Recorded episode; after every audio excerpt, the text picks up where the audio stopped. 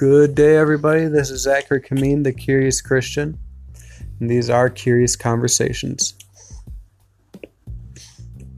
But before we get started with this episode, I wanted to do some housekeeping um, information, what's going to happen during the rest of this year.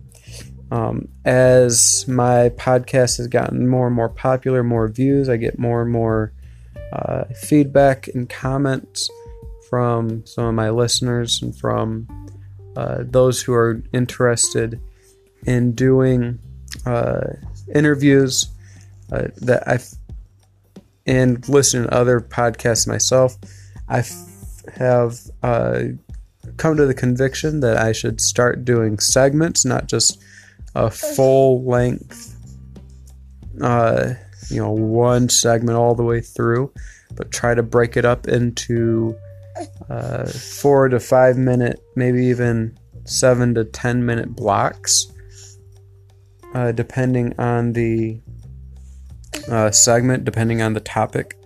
Uh, but trying to keep some topics to a minimum and trying to uh, stretch out some other topics, understanding where my mind is on uh, certain topics. I've also started a blog that I will start adding to my uh, podcast episodes information, uh, mostly just so that I can uh, think through, uh, write out more what I have to say, so that I don't feel the need to say it all here on the podcast. Uh, and then there'll be things that I say on the podcast that I don't say on the blogs. Uh, so it'll be a way for you guys to get more and more of what my thoughts are, both on the podcast and on the blog, and help you to understand that some topics are just that complicated. Uh, right now, I'm hanging out with my baby Xena. Uh, she is my almost five month old, if you can believe it. And she's just hanging out with daddy while mommy takes uh, her sisters to grandma's. Um, but yep, so that's that housekeeping situation. Uh, hopefully, you enjoy the rest of the episode, and I will uh, talk with you guys more about uh, interviews and uh, or upcoming interviews that will be coming uh, up real soon. The goal is, if you remember, on a couple podcasts ago, my goal is to do one interview a quarter, and I have not done an interview yet this quarter. So uh, there's a couple people that I have in mind to do an interview with, and I just simply need to set that up. Uh, so, God bless you guys. Uh, take care and enjoy the show.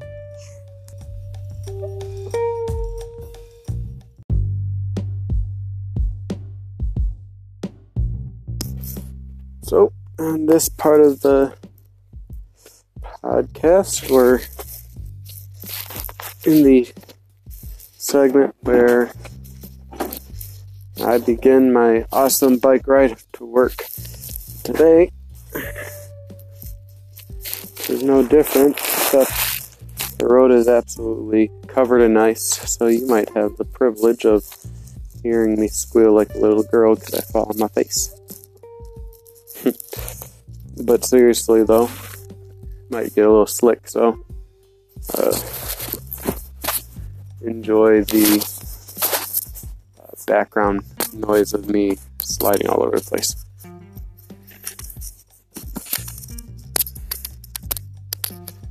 Uh, it is, I think it's uh, 31 degrees outside, so it was freezing rain all or all uh, morning and right now it's not raining, so that's why I'm willing to ride my bike instead of drive because I just don't feel like getting smacked in the face with ice. But if I fall on my butt on ice, I don't mind that. That's whatever.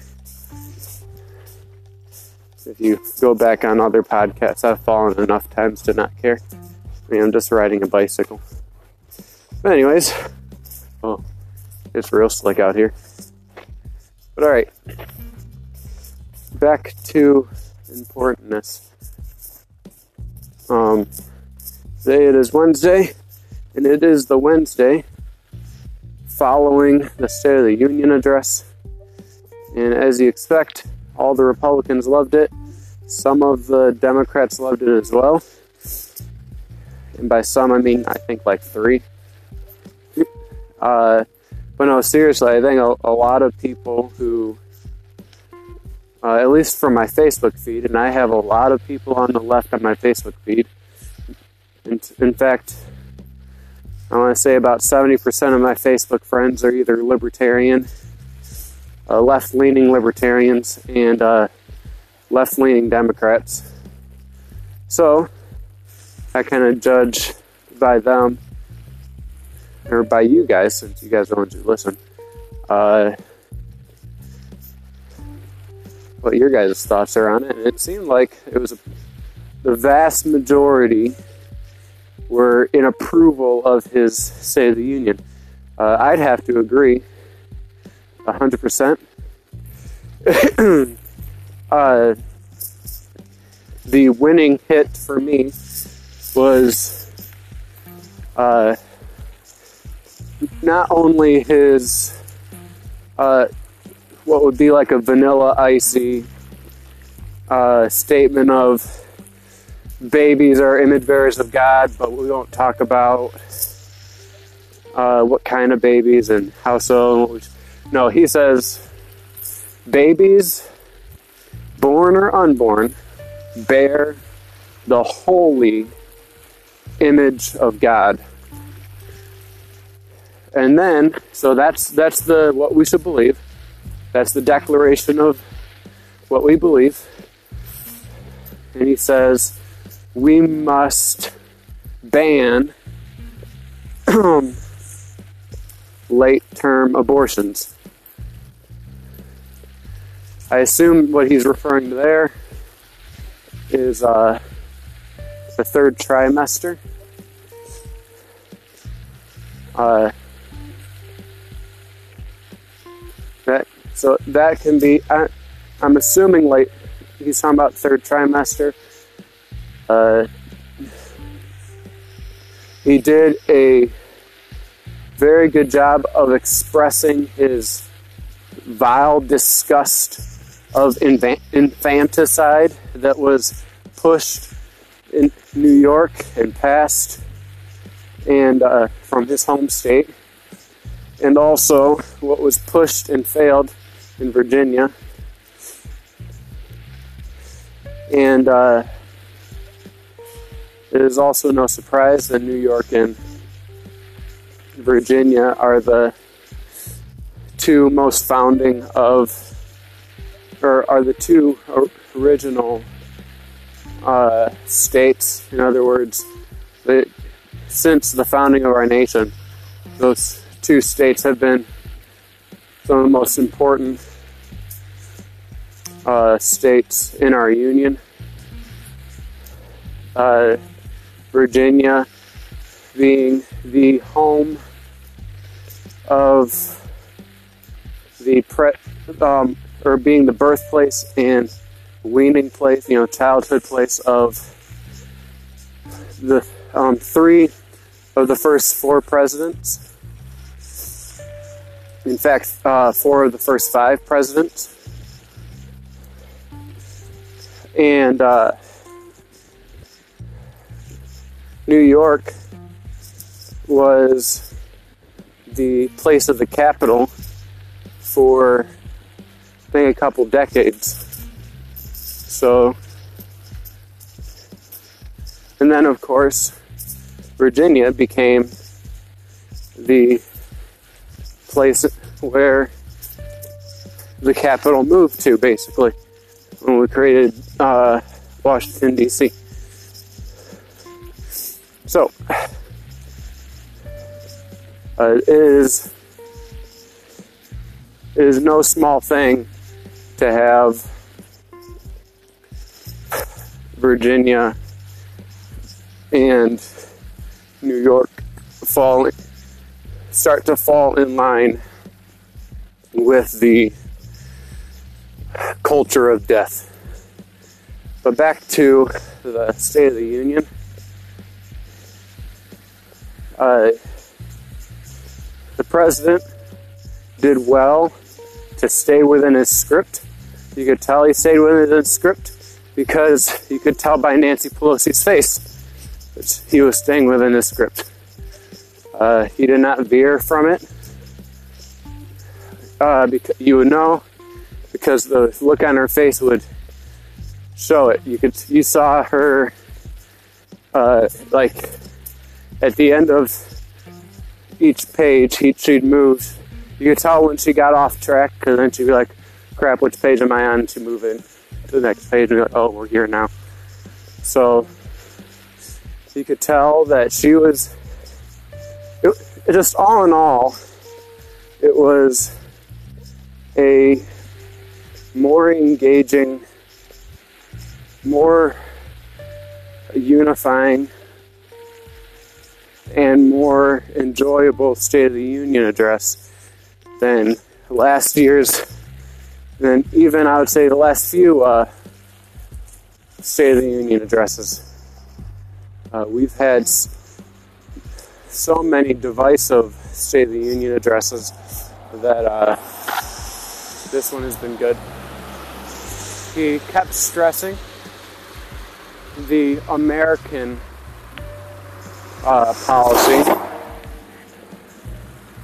making the point that uh, nothing that he's going to push is anything that is exclusively Democrat or Republican, but our policies that uh, has been supported either in the present or in the past by both parties, and that they should be worthy of consideration. Uh, the the best. The, the only thing that I wish he would have done, and it would have been absolutely glorious, is if he would have been able to convince uh, Roe from the decision of Roe versus Wade. Can consider the lady who uh, was the Roe in the uh, court case of Roe versus Wade to come to the uh, uh, the State of the Union so that he could lift her up because of uh, here's the fun fact for you uh, Roe did not get a chance to abort her baby right? uh, because uh, the state she lived in did not allow for it. Uh, she had the baby. She raised the baby. The baby became, an, I think, another young lady, and that lady, that lady had babies as well. And Roe, from Roe versus Wade, became pro-life, and has been uh, engaged in the pro-life versus pro-death debate uh, for decades. And so I think it would have been good for uh, when he was talking about uh, abortion to have propped her up and said, you know, uh, when she was a young lady, she was in the midst of this court case. Uh, she is now lifted with this heavy burden of being the symbol of the culture of death when she herself is an advocate of life. And I call upon the states and the federal congresses, the state and or the Senate and the the uh, houses, and in fact the courts and the Supreme Court itself, to uh, approve her wishes to and uh, void out uh, Roe versus Wade. This Roe sees the evil of the decision, and so that's what we should do. Uh, or something like that, showing that the original lady of Roe versus Wade has changed her mind on the issue, and so should they. This is an amazing, that, that would have been amazing, and it wouldn't have been unprecedented because we had uh, people from the, uh, that dealt with the uh, First Step Act. We had people deal, dealt, dealing with the uh, uh, Holocaust, dealing with shootings, dealing with immigration. Uh, we had all of the like just every every pet issue, every pet policy uh, had its representation, has its representative, and that would be my only qualm with the State of the Union is, and it would be a uh, so in the military, we do AARs, and in it, there are sustains you want to do, and there are improvements that you would like to see. Uh, sustain would be uh, keep bringing up uh, babies, keep bringing up how awesome babies are, the value of babies, all of that, while at the same time, uh, lean in a bit more uh, show pictures of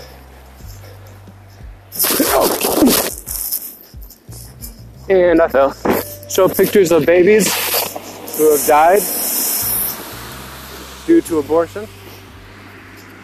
Uh, bring in young men and young ladies of who were products of failed abortions, who survived their abortions. Bring in mothers who uh, were considering abortions uh, due to rape and incest and had changed their minds. Bring it in, bring all of the things in to illustrate the immorality of abortion. And, uh, you know, and, and away we shall go. I think that that is the next step. I think that that is the right step. And I think that it is long past due for Republicans to do this. Uh, we need to stop pussyfooting around on this Stop tiptoeing. These are not eggshells, or these, rather, these are not uh, spikes in which we need to worry about not falling into and dying. This is not a third rail issue. These are eggshells. Yes, they go crunch when you step on them. Yes, it makes noise.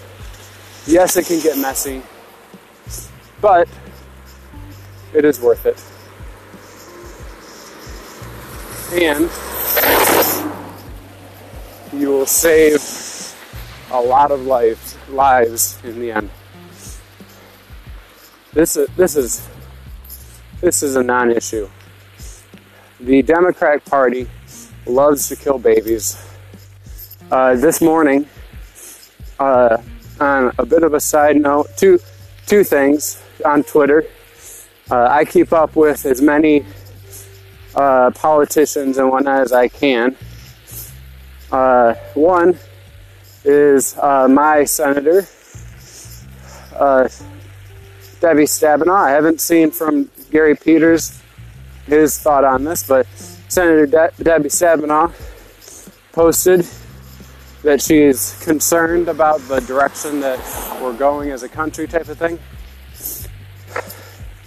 And I think that that's obnoxious and two faced and BS because she stood up at most of the uh, things that the president said. She stood up and applauded him on probably 75% of the things that uh, he said. I like that she didn't dress in all white like the other ladies did.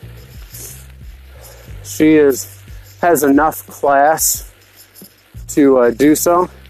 Part of me wishes that she would have dressed in a dress to even show how more classy she was. I wish she would have tried to st- to uh, you know stand up uh, Melania Trump. Uh, like I wish she would be classy enough to not dress in a uh, a suit and tie. I wish that she would have dressed up in a dress uh, with all the waves and all the ruffles. Uh, that would have been glorious to me. That would have been majesty. That would have been great for my senator to do. For to show that she is a lady who is representing ladies of Michigan. Since most of the ladies in Michigan like to wear dresses. Okay, so that is uh, where my commentary ends on the situation of the State of the Union. It's a good thoughts. Uh, I liked the State of the Union. Most Democrats liked it as well.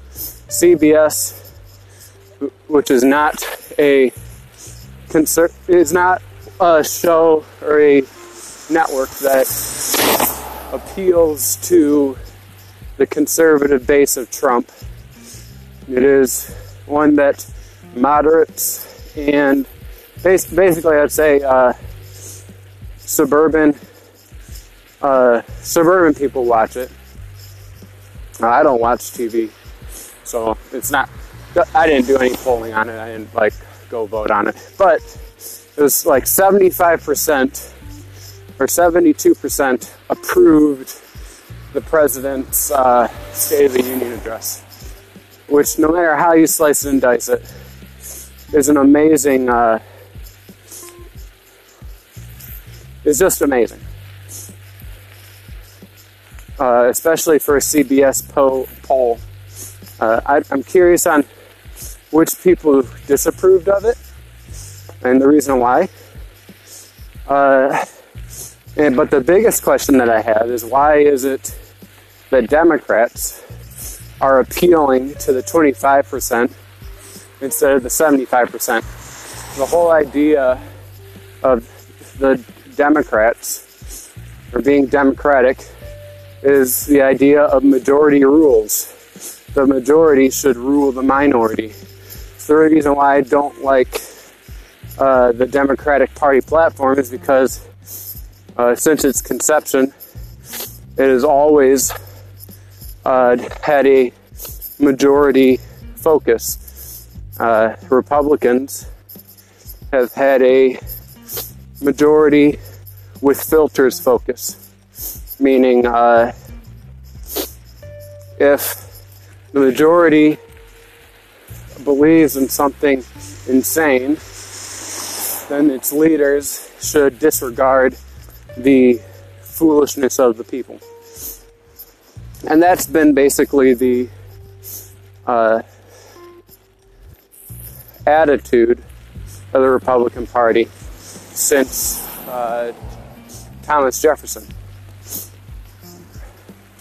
Uh, Republicans, though they often do follow the majority, uh, they at least have the uh, like the leaders, they may follow the majority of their base type of thing, but at least they have the audacity or the not the audacity, that's not the word I'm looking for.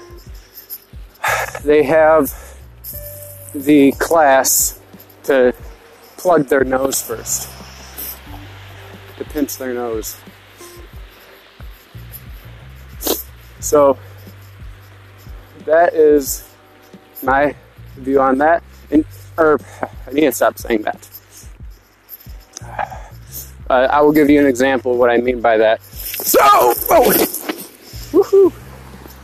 Second time I felt, oh yeah, that was sweet. Just making all kinds of messes in this podcast. You heard it first. All right, I'm walking for a bit. Uh, an example of uh, this would be during the slavery debate uh, back in I think the uh, 1850s uh, between uh, Abraham Lincoln and his opponent for I think like the senator or governor of Illinois, something like that. They were debating about whether a certain state that was about to, well, a certain territory that was about to turn into a state, whether it should become a slave state or a free state. And the majority of the people of that territory wanted it to be a slave state. They wanted it to be slavery. But there was already a majority of slave states at this time. And so Congress was about to make it a free state to keep it equal so that we would have an equal balance of slave states and free states. Uh, and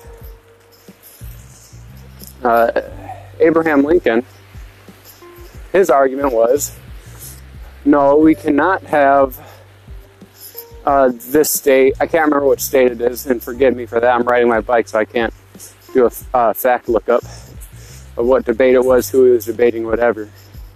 But you'll be able to look it up. It's a pretty famous debate. Uh, but he said that this state can't be a slave state, no matter what the majority says in that state. Doesn't matter the affections of the people about this issue, because for them to be uh, a slave state would make it to where the uh, senators would be in the majority slave uh, slave holding states, which means that there's no way for the conversation to go down. It would basically be, you know, let's say that there were 30 or that there was uh, 40, 40 senators at this time or better yet there were 38 senators at this time so that means 24 states at this time and i'm making this up uh, 22 of them being uh, from free states and 24 of them being from uh, slave states. And now you've got this new state that is an unknown which direction it's going to go. So again, 22 and 24. And so Abraham Lincoln's attitude is, well, it has to become a free state so that it's 24 to 24, right? Or uh, 20, yeah, be 24 to 24 or whatever, however the math works. And person he's debating says, but that's not what the people want. And he said, it doesn't matter what the people want because we've been for the longest time making sure, or for the past 80 years, we've made it to where we just do one by one. Uh, slave state, free state, slave state, free state, slave state, free, free state. And we're not going to change up the way we do it just because they want slaves. Because if we want to play that game, there are slave states that would like to be free states. Are, are you willing to let them? And the answer is no. And the great thing is, is the guy who is arguing for the state to be a uh, slave state said, "Well, I am personally against slavery, but I think that the states should choose." Uh, what, or the people should be able to choose what kind of state they want to be. Does that sound familiar? They wanted slave states to be safe, legal, and rare. Except, uh, though it was legal, it was not safe, and it was not rare, and it was still immoral.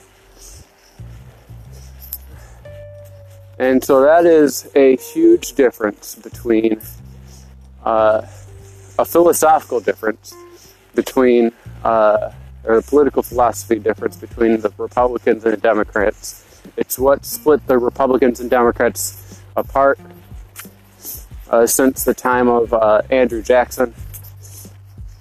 Has been uh, the issue that's been faced between the two factions of the Democrats and the Republicans, and to this day has been the issue. Is one si- side has followed the will of the majority, no matter what, uh, whether it's moral or immoral, and the other one, the other side, says, uh, "Well, we will listen to." The majority, as long as the majority is moral because we're not seeking after uh, majority rules type of thing, and so whatever the majority thinks is must be good, we're going after good and hope that the majority will tag along. My issue with the Republican Party is since its uh, inception or conception back in the uh, founding of the Republican Party with Thomas Jefferson they have not had a solid standard of that morality. And they've often gone to more of an aristocratic attitude. And I say they need to go to a theocratic attitude in the sense of I want them to use God's word to say, God's word says that this is immoral. Thus, you know, why is this immoral? Well, as you see here in Deuteronomy, it says it's immoral.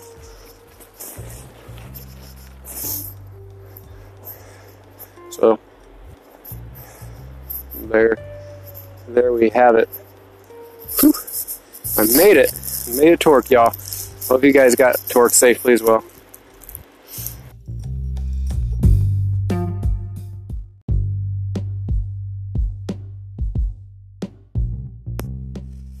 Once heard somebody say that if you wanted to understand comic books and understand uh, especially the Marvel and DC comics. Uh, you should read the Book of Judges. And I heard this when I was a kid, but uh, from some of my Christian uh, relatives when I was still uh, an atheist. And I didn't know what they meant until I became a Christian and uh, read the Bible and uh, saw the real events that went down in uh, before the king times or during the times of the judges uh, in Israel.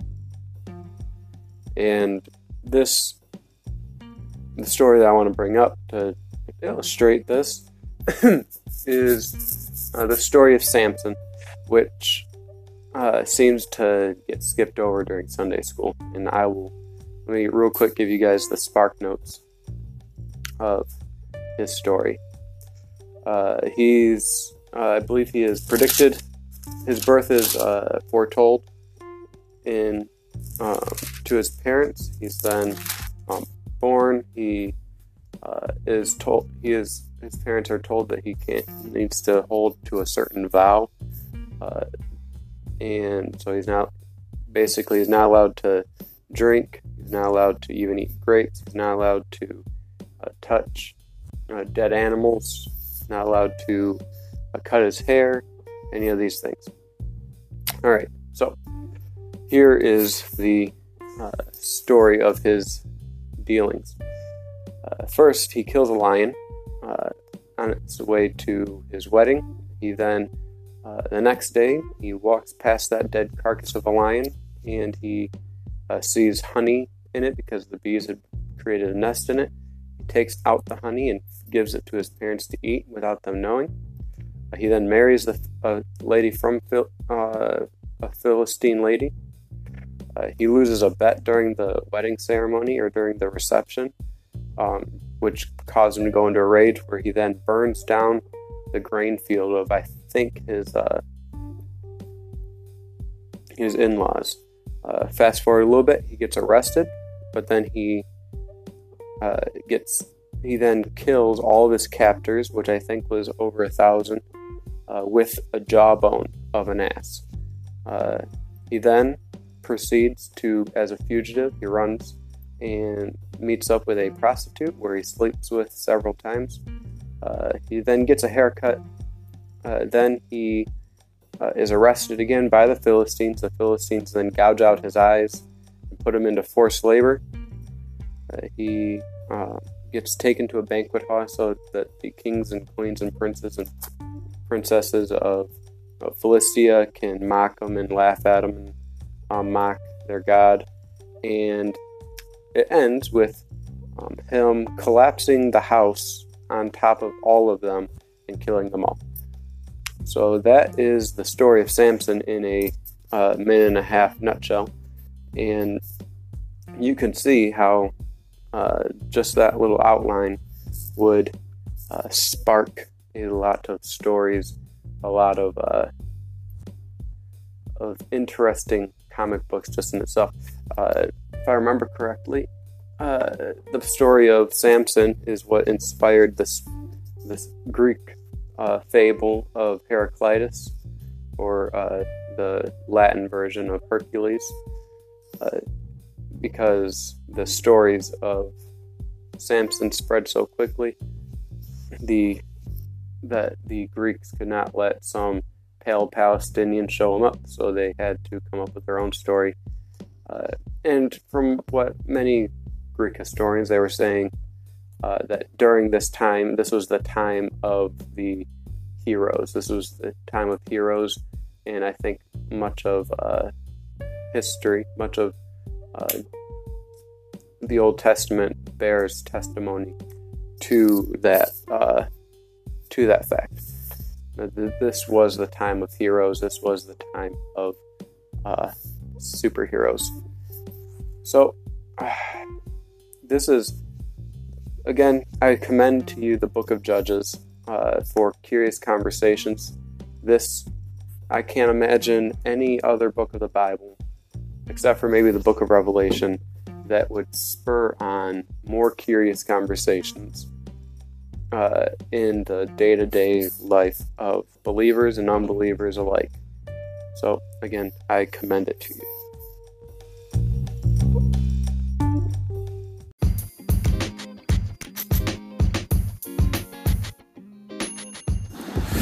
Well, that's it for today's conversation. I hope you enjoyed listening as I enjoyed speaking.